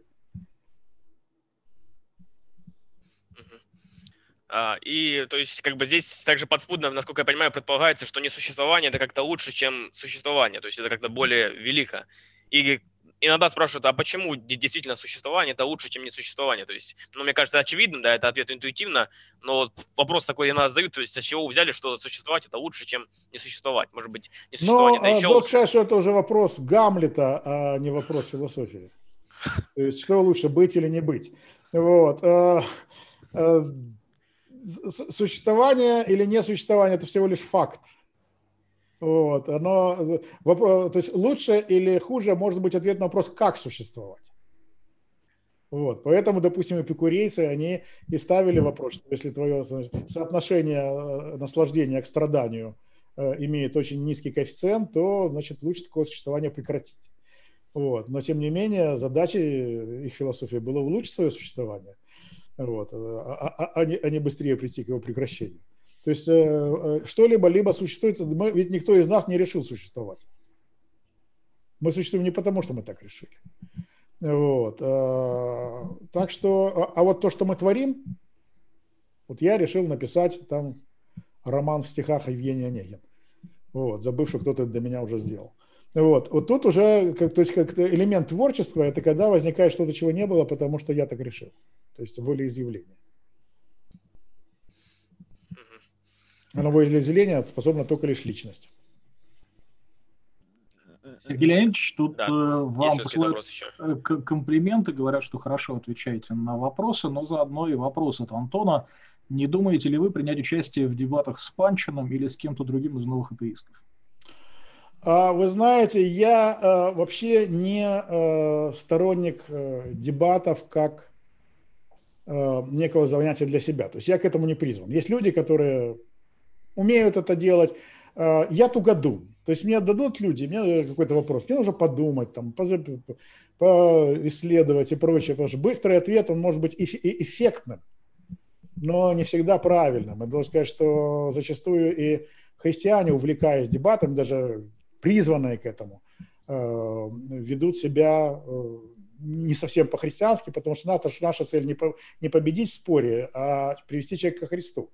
И должен сказать, что я был свидетелем э, христианских дебатов между, причем между э, представителями двух, то есть не, не с атеистами, а христиан, которые два разных христианских точки зрения утверждали. После э, этих, этой дискуссии мне было, я стеснялся признаться, что я христианин, потому что они вели это совершенно не христианскими методами. Задача была уничтожить соперника, а не найти истину. То есть я, для меня это лично не, э, э, я, в этом принимать участие не буду. А, плюс я должен понимать, мы все должны понимать, что сегодня, чем дальше, тем больше мы это будем понимать, что сам формат дебатов – это лишь э, очень узкая направленность христианского свидетельства. Очень узкая. Для избранного большинства людей против по сути дела, и цель дебатов – это, вот, как апостол Павел говорит, закрывать уста Э, изрекающим неправду, не более того. Э, э, я уже говорил о проблеме, что мы говорим с людьми 21 века на языке, о проблемах 20 века на языке 19 века. Так вот, дебаты все равно привязаны к формату модернизма, где логика и рассудок являются главным критерием. Но логика и рассудок, они могут разрушать ложные идеи, но не приведут человека к Богу. Вот. Все равно мы должны понимать, что э, личный опыт, э, сердце, переживания, свидетельства изменения жизни других людей имеют не менее важное значение, и тем более особенно сегодня. Ведь очень интересно, что мы когда э, воюем с постмодернизмом, методами модернизма, э, не понимая, что, в общем-то, уже по большому счету постмодернизм изжил себя. То есть если мы э, такие э, будем веки проводить, вехи проводить э, э, условным началом модернизма, назовем там 1789 год, французскую революцию, началом постмодернизма 1989, падение Берлинской стены, то 11 сентября, сентября 2001 года, в общем-то, явилось таким огромным осиным колом в всеобщую любовь к постмодернизму, потому что стал вопрос, что полного релятивизма быть не может. Все равно люди понимают, что что-то правильно, что неправильно. И вот тут как раз два момента. Именно это дало толчок появлению вот того, что мы называем новый атеизм, чисто постмодернистское явление. То есть новый атеизм – это постмодернистское явление. Вот. А э, христиане борются с ними методами модерна, методами модернистскими. Вот. Э, сама дискуссия, на самом деле, бессмысленна. Ведь, э, то есть, победить в споре нельзя, нужно только лишь показывать необоснованность аргументов против соперника. Потому что если в эпоху модернизма атеист, то, то можно говорить, что это переопределение понятия атеист. Если до этого определение атеиста было атеист, человек, который не верит в существование Бога, и поэтому спор был совершенно э, э, как раз, на разумном уровне. Я считаю, что Бог есть, нет, я, я считаю, что Бога нет. И каждый приводит свои аргументы. То э, новые атеисты определяют, что атеист – это человек, который не верит в существование Бога. То есть с виду очень похоже. Но я не верю в существование Бога, Бог есть, это уже не контраргумент.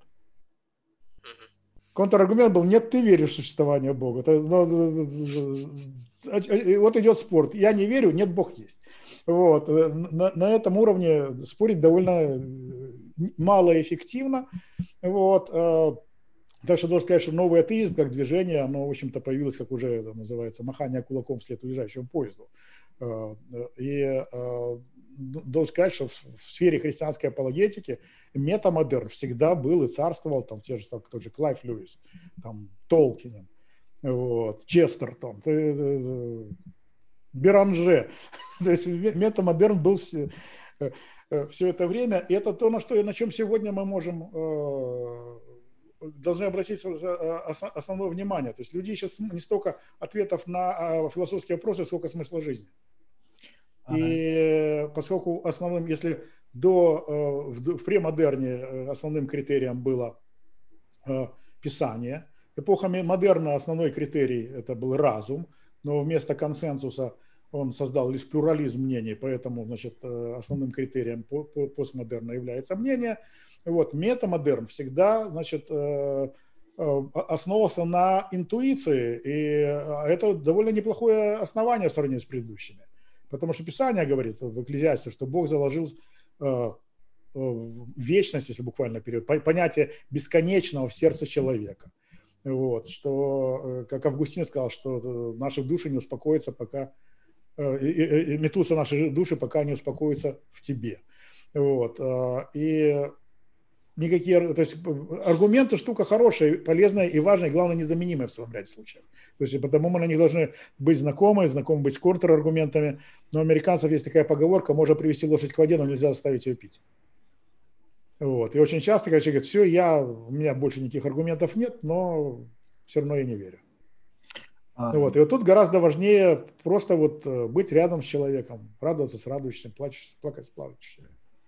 А, Сергей Леонидович, возникает ощущение, что вы э, как бы полемизируете сами с собой, потому что вначале вы говорили о том, что споры по поводу а, каких-то вот вещей, не имеющих отношения к спасению, они отвлекают нас от благовестия. Сейчас вы говорите о том, что а, полемика на уровне постмодерна, модерна с постмодерном и даже постпостмодерном, она заранее лишена смысла, поэтому надо быть рядом с человеком.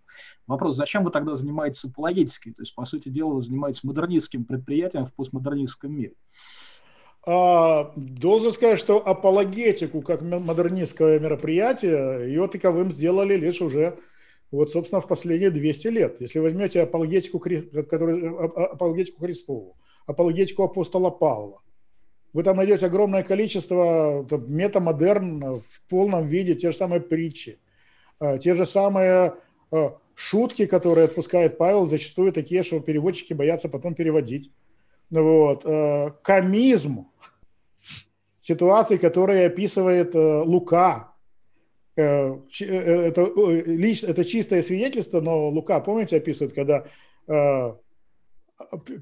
темная ночь, безлюдная улица, Петр стучит в двери церкви, чтобы его впустили, девочка прибегает сказать, я говорю, девочка, не мешай, люди важным делом занимаются, молятся об освобождении Петра. Вот, то есть это, э, то есть мы постоянно видим вот этот конфликт, э, зависит от того, что вы называете э, полемикой. Вот. Ведь, ну, сказать, что юмор – это вообще одно из забытых, вот помните того же самого Эразма Роттердамского похвали, «Похвала глупости», когда от него требовали, а теперь напишите на нее опровержение «Похвала мудрости». Вот. Люди просто не поняли, что это была похвала мудрости, но вот выражена вот в, в, с изнанки, как вот тот же самый письма Баламута у Клайва Льюиса. Вот. То есть э, э христианство живет в ситуации полемики. Это вызов миру с самого своего начала. И, как всегда, это вызов в меньшинстве. Нам нужно э, отучиться жить в большинстве. Вот, собственно, модерновские методы христианства, они появились в контексте, когда мы считали, что все вокруг автоматически христиане – и только вот мелкое количество значит, э, ложными аргументами людей, э, отвлеченных э, глупостей, я считаю. Тот же самый, ведь Махатма Ганди, он же получил образование в христианском университете в Англии.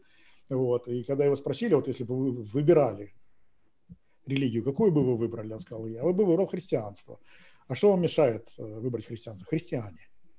То есть зачастую мы сами являемся э, плохим свидетельством, и а, от этого все происходит. Но от полемики, э, то есть мы не должны сводить понятие апологетики чисто к аргументам. Но при этом должен сказать, что вы ловко подменили контекст, потому что когда я говорил о спасении, мы все-таки говорили о дискуссиях между верующими. Вот. А когда мы говорили о дебатах, мы говорили о дебатах между верующими и неверующими.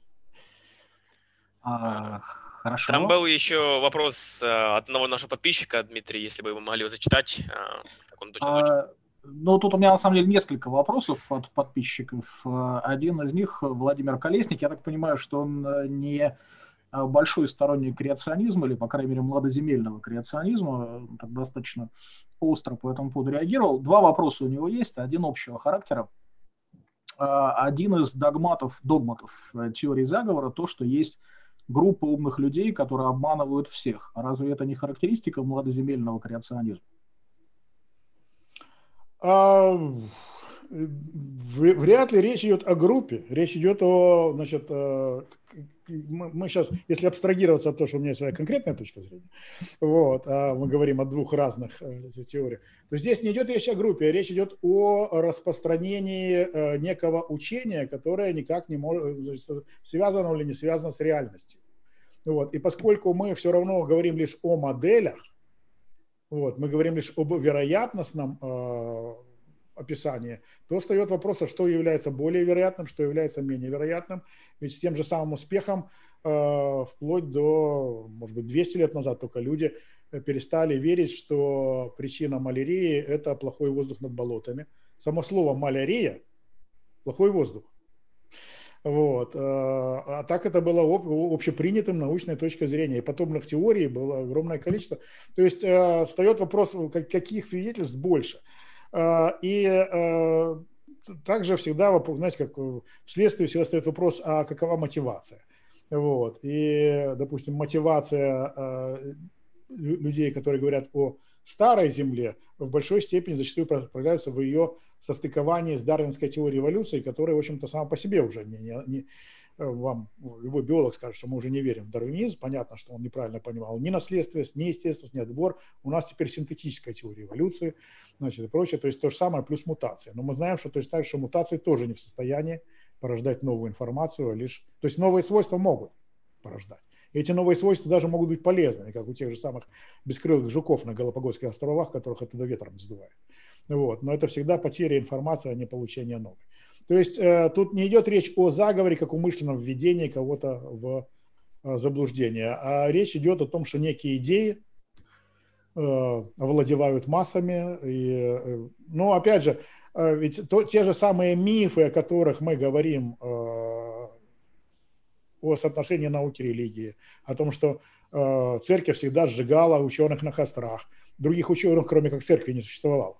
Вот, э, о том, что э, просвещение дало просвещение людям. Уже 5000 лет, 500 лет, полтысячелетия, как были университеты и так далее. Но это большинство людей спроси. Там тот же э, долго не мог найти такую хорошую цитату, на которую сослаться. Вот Грызлов в своей этой самой интервью выдал, что давайте еще вспомним Коперника, которого сожгли за то, что он сказал, что Земля вертится. Все в одной фразе, но просто лучше не придумаешь. Но это человек с высшим техническим образованием. И, в общем-то, человек занимает довольно э, высокое положение, имеющее в мировом политикуме.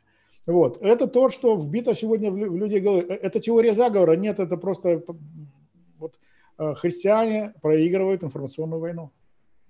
Чисто вот в пропаганде. Сегодня половина людей говорит, что Колумбу не давали денег на экспедицию, потому что, значит, считали, что он доплывет до края Земли, с него упадет. Да Колумб просто математику не знал, ему все говорили, что то есть размер Земли всем был известен, все говорили, у тебя не хватит продовольствия доплыть. И ему таки не хватило, не наткнись на эти острова, они все погибли бы.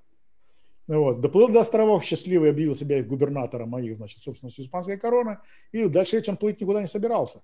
Америка Веспуччи открыл Америку, а уже потом Колумб оттуда начал туда рейды совершать. Но миф этот о том, что Колумбу не давали из-за того, что он делал земля плоская, он, он, в общем-то, вбит, опять же, в головы людей, но это уже появилось, опять же, все тот же 18 век, э, эпоха просвещения. А тогда вопрос от того же нашего читателя, Владимира, э, очень конкретный вопрос, э, и это уже, так сказать, вторая его редакция, я попросил немножко его уточнить. Как с помощью креационизма пояснить, что кровь людей можно переливать шимпанзе? Я в медицине не разбираюсь, сейчас уже тот факт, что кровь людей людям не всегда может переливать, уже сам по себе, значит, вот. Но нужно понимать, что если существует э, э, разумный создатель, вот, и он проектирует под какую-то конкретную задачу какое-то, значит, э, устройство, то он всегда будет самое лучшее делать. И если самое лучшее устройство для, для транспортировки кислорода в крови – это гемоглобин – то зачем создавать разные типы гемоглобина для всех э, э, э, существ, которые имеют кровообращение. Вот, то есть по большому счету это, в общем-то, объясняет. Все, большинство машин, конечно, в итоге сошлись на том, что четыре колеса – это лучше, чем три.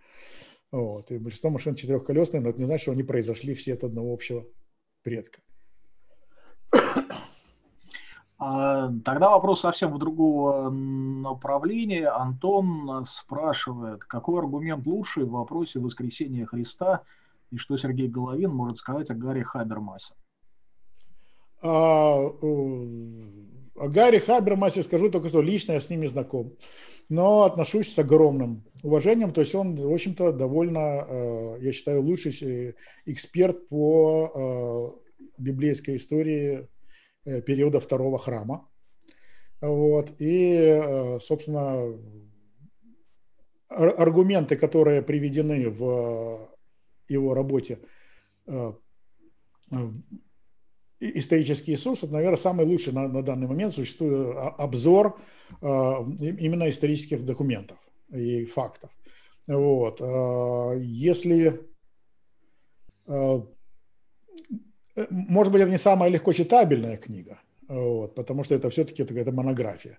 То есть э, для постмодернистского читателя, может быть, будет проще э, почитать и интереснее. Там то же самое хри, христи, христианство нераскрытое дело. Михаил, напомните имя автора. Листробл. Да. А, нет, а, не раскрытый. А, это Уорнер Уоллес, да, Джей Уорнер Уоллес. Да, совершенно верно. Листрой был Христос последствием. Да, это, да, более, да. это вообще журналистское расследование. Это легкое чтение для того, кто не хочет сильно углубляться.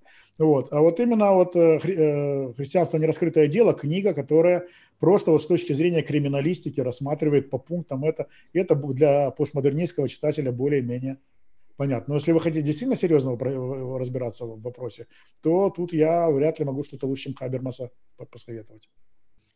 Ну, кстати, даст Бог, то, возможно, в следующем году, вначале мы также возьмем интервью у Гарри Хабермаса, э, ему уже за 70 лет, но он еще активно трудится, и даже вот недавно была выпущена книга в память о его работе, которая, по-моему, называется «На третий день», и там самые разные авторы э, тоже говорят о воскресенье, предлагают различные аргументы. У нас осталось чуть мало времени, то есть, по сути, э, я думаю, где-то еще минут 10, и мы будем заканчивать. Э, вот вопрос, э, который пришел от одного из моих знакомых, я хотел бы его задать, он очень просил спросить, как проходил процесс создания книги «Идеология дарвинизма» из закрытой конференции в Ялте в 2009 году. Он очень просил задать его, и вот интересуется вот эта книга, она ему очень нравится. То есть что могли бы в этом сказать? Процесс был очень прост. К юбилею выхода книги Дарвина мы провели в Ялте конференцию.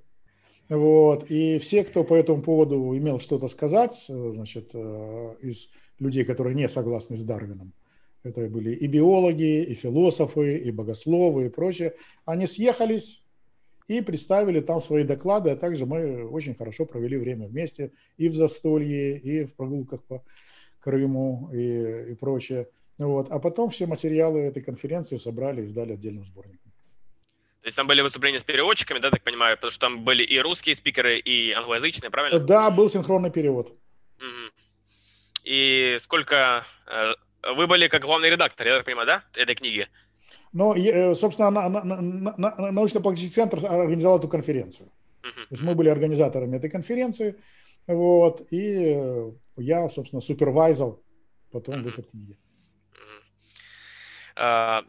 У нас э, вот осталось буквально вот несколько минут. Давайте вот э, попробуем так в формате блиц, то есть вы быстро там где-то минута, может быть чуть больше, вот на не, еще некоторые вопросы ответите вот э, на типичные. Если которые... это, конечно, не вопрос типа как согласовать квантовую механику с относительности. А, у вас, кстати, интересный вопрос. Вы верите, что существует вот э, теория всего? Вот единая теория, которую... Э, нет, я знаком с теоремой Гёделя которая говорит о принципиальной невозможности таковой. А, а почему тогда физики, вот в том числе Хокинг или там другие, вот э, они верят, что это возможно? То есть они считают, что да, теория ошибочна, Гёделя, или... Э, а, не, у Гёделя не теория, у Гёделя это доказано на, уровне теоремы, uh-huh. вот, и это лишь начало теоремы а, а не полноте, там та же самая теорема Тарского или Париса Харрингтона, вот, которые впоследствии развили. То есть сейчас, в общем-то, э, метаматематика – это больше удел такой комический, чем реальный. То есть упражнение, что еще можно в области математики красиво изобрести, но в принципе нужно понимать, что для каждой формальной системы всегда найдется утверждение ей не принадлежащее. Uh, верите ли вы в глобальное потепление? И вот как вы относитесь к утверждениям, что uh, происходит такое внезапное изменение вот, uh, климата и скоро придет катастрофа, катаклизм, который уничтожит Землю? Я верю в глобальное потепление как э, процесс, в атмосфере, которые происходят значит, э, волнообразно, то потепление, то похолодание. И, допустим, сегодняшнее потепление еще э, ничто в сравнении с потеплением, которое было там, по-моему, 12-13 век, когда, в общем-то, в Скандинавы занимались земледелием, где сейчас льдом все покрыто. Вот. Э, но нужно понимать, что люди очень нуждаются в деньгах и придумывают разные способы, как эти деньги выколачивать. Вот. Э, теория глобального потепления пришла на смену теории борьбы с э, озоновой дорой. Кто постарше помнит, как мы все с озоновой дорой боролись, которая там как была, так и остается. Это элемент э, чисто атмосферы, атмосферная воронка над ледовым куполом, как раз еще один момент вращения Земли вокруг своей оси. Наличие этой озоновой дыры, наличие этой воронки. Вот. А озон, и озон, и, темпер, и тепло. Вот. Бог создал мир в балансе, в равновесии. То есть э, э, э, озон значит, защищает от ультрафиолетового излучения, но что производит озон, это ультрафиолетовое излучение. Если у нас мало ультрафиолетового излучения, меньше, происходит, значит, значит, меньше образуется озона. Если много ультрафиолетового излучения, больше образуется озона, поддерживается баланс. То же самое с тепловой системой, просто тепловой это гораздо медленнее. Происходит самое большое глобальное потепление, которое было на Земле – это всемирный потоп, когда огромное количество вод из э, земных недр, горячих вод, вылилось в мировой океан. И э, закончился всемирный потоп э, ледниковым периодом. Потому что теплые океаны, огромное испарение, мощный облачный слой, значит, хуже прогревается Земля летом, и, значит, обильные снегопады зимой, потому что зима теплая. И снег, снег, снег, снег обильно идет только когда теплая зима, снег следовал, так бы образовался лед, ледниковый период. Обратите внимание, что э, Иов, в книге Иов, книга Иова, это, он живет примерно в то же самое время, что Авраам, то есть 4000 лет тому назад. Вот, э, книга, и, и, и там, где он, как бы вы ни э, позиционировали жизнь Иова, то есть будь то э, Ближний Восток или это Средняя Азия, в общем, там порядка 2000 километров всего разброс. Вот разные есть теории. В Узбекистане вам показывают колодцы Иова, там могилу Иова. Вот, но э, происходит земля, название Узбекистан от земли Уз производит. И на самом деле, как на первый, на первый взгляд это забавно, а потом, когда смотришь, в общем-то, тут не, не, не такая уж большая разница там, то есть э, не исключено. Вот. Но как бы это ни говорили, то и другое, это сейчас теплые, сухие места. Вот. Но в книге Иова больше, чем в любой другой книге Библии упоминается снег и лед. То есть он, Иов застал отголоски ледникового периода еще. А, и пещерные вот... люди упоминаются. Вот такой вопрос. Вот как вот когда будет разумно или рационально не, не доверять большинству? Допустим, бывает, ну, в нашей жизни часто случаи, когда мы доверяем большинству, да, если будет большинство людей, допустим, говорить, что вот это покупать не стоит, да, допустим, там, риэлтора, да, или каких-то людей, то мы им, скорее всего, поверим. Но когда заходит речь об эволюции, то мы говорим, что большинство акционисты, но мы им не верим. Вот когда будет разумно не верить большинство, когда будет разумно верить? То есть какой есть критерий для этого? А, значит, э, критерия нет, есть принцип, что истина не устанавливается большинством. Поэтому нужно смотреть не на большинство, а на факты. Э, апостол говорит, все испытывайте.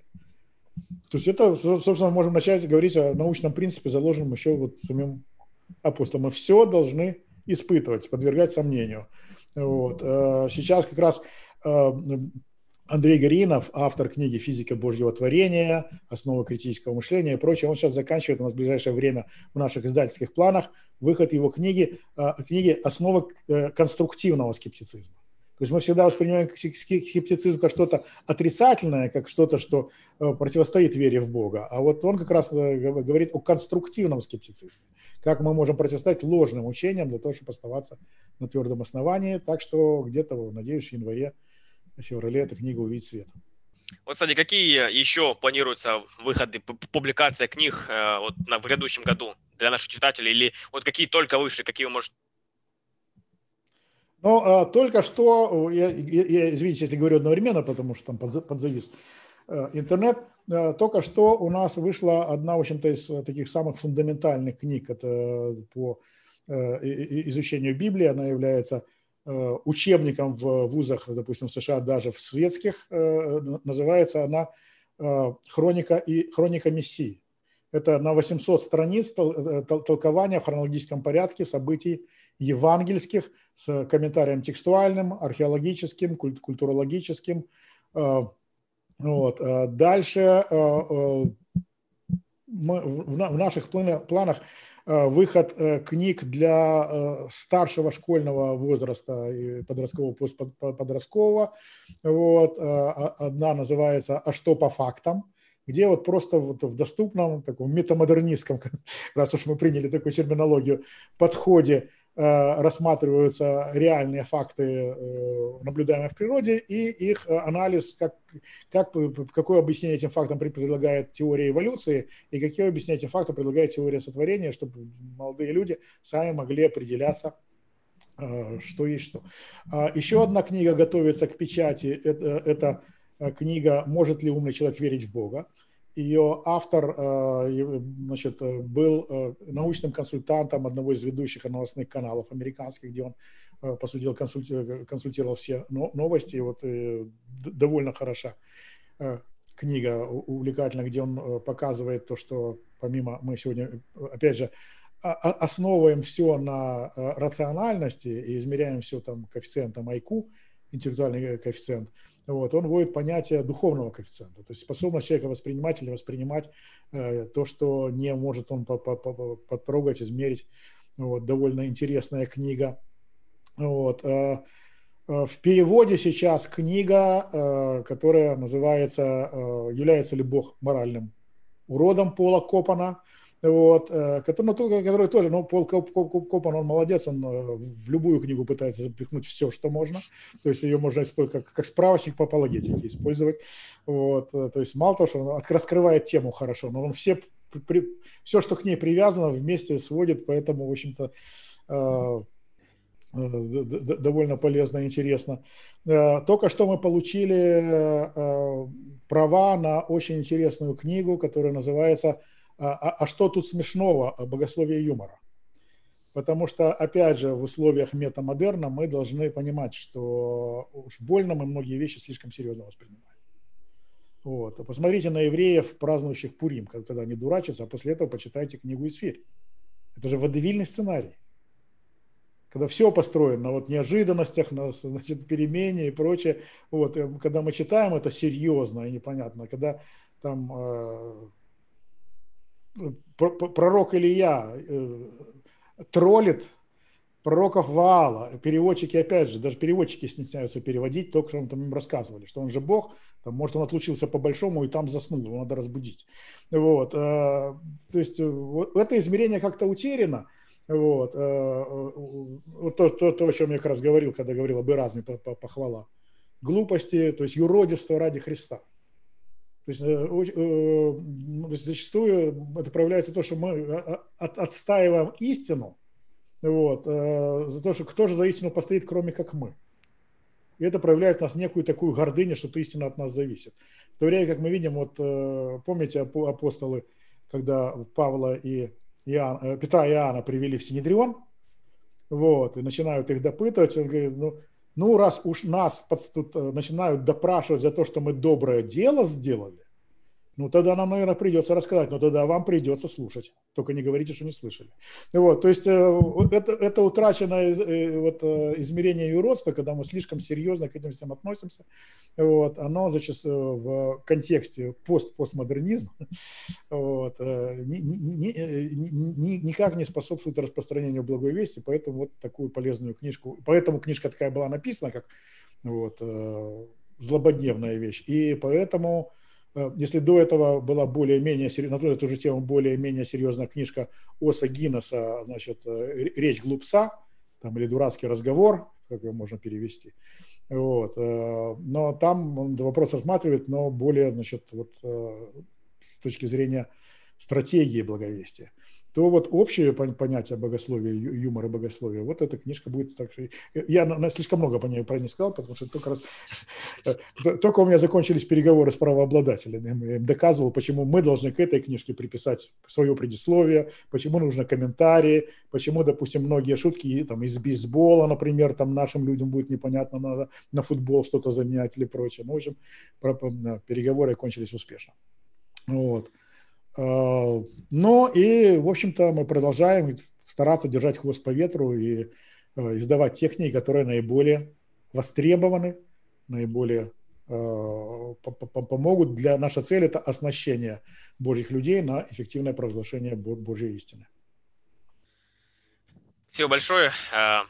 К сожалению, время подходит к концу, и мы уже довольно долго говорим, поэтому я думаю, на этом мы сегодня закончим. Если друзья, вы хотите узнать больше о вот, работе центра, вы можете зайти на сайт, который указан вот в описании к этому видео Христианского научного апологетического центра, или также найти Сергея Головина на Facebook и в других э, социальных сетях, где он есть, э, и прочитать подробнее. Сергей Леонидович, вы, вы также писали на тему плоской земли, да, и вот этих всех вопросов, которые мы сегодня затрагивали, поэтому вы можете найти это в книгах. Э, можете сказать, какие книги вы вот, э, написали и посоветуйте прочитать, вот кратко. Ну, на, на тему души, вот мы уже говорили, вот, книга э, называется «По образу и подобию происхождения человека, предназначения человека». Для людей, которые заняты в сфере благовестия, э, миссии, э, порекомендую книгу «Библейская стратегия благовестия», вот, которая анализирует э, проблемы благовестия после распада Советского Союза, почему те методы, которые, казалось, были столь эффективны тогда, перестали работать сегодня. Для тех людей, которые несут служение в других странах, в других культурах, э, книжка есть, называется э, «Основа кросс-культурного благовестия», где, ну, по сути дела, это такой Э, а, а, азы э, культурной антропологии, э, лингвистики и прочих вещей в популярном виде изложены. Ну а так, книга Библия наука, Библия и логика, Библия и политика, Библия и этика. Вот. На нашем сайте есть ссылочка «Наши книги», и вы просто можете найти все ресурсы, где они есть, как приобрести книги на русском и на украинском языках, а также где они есть в онлайн-библиотеке. Спасибо огромное. А, друзья, спасибо всем, кто был. А, пожалуйста, поддержите э, наш проект, а, распространите это видео среди своих друзей, поставьте лайк, ваш комментарий. Мы всегда рады вашей поддержке. Я напомню, что в ближайшее время у нас будет новый подкаст, и в этом месяце у нас будет их целых четыре. Вот один из них был, будет также еще с Джоном Ленноксом, с Шоном Макдауэллом и с Сергеем Худиловым на самые разные темы, где мы рассмотрим разные проблемы апологетики, вопросы ваши.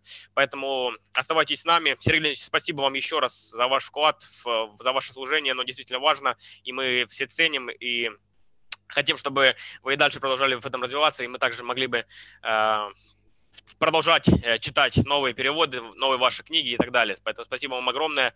Пусть благословит Бог ваше служение. И спасибо, спасибо вам, э, кто был сегодня с нами. Пусть Бог благословит.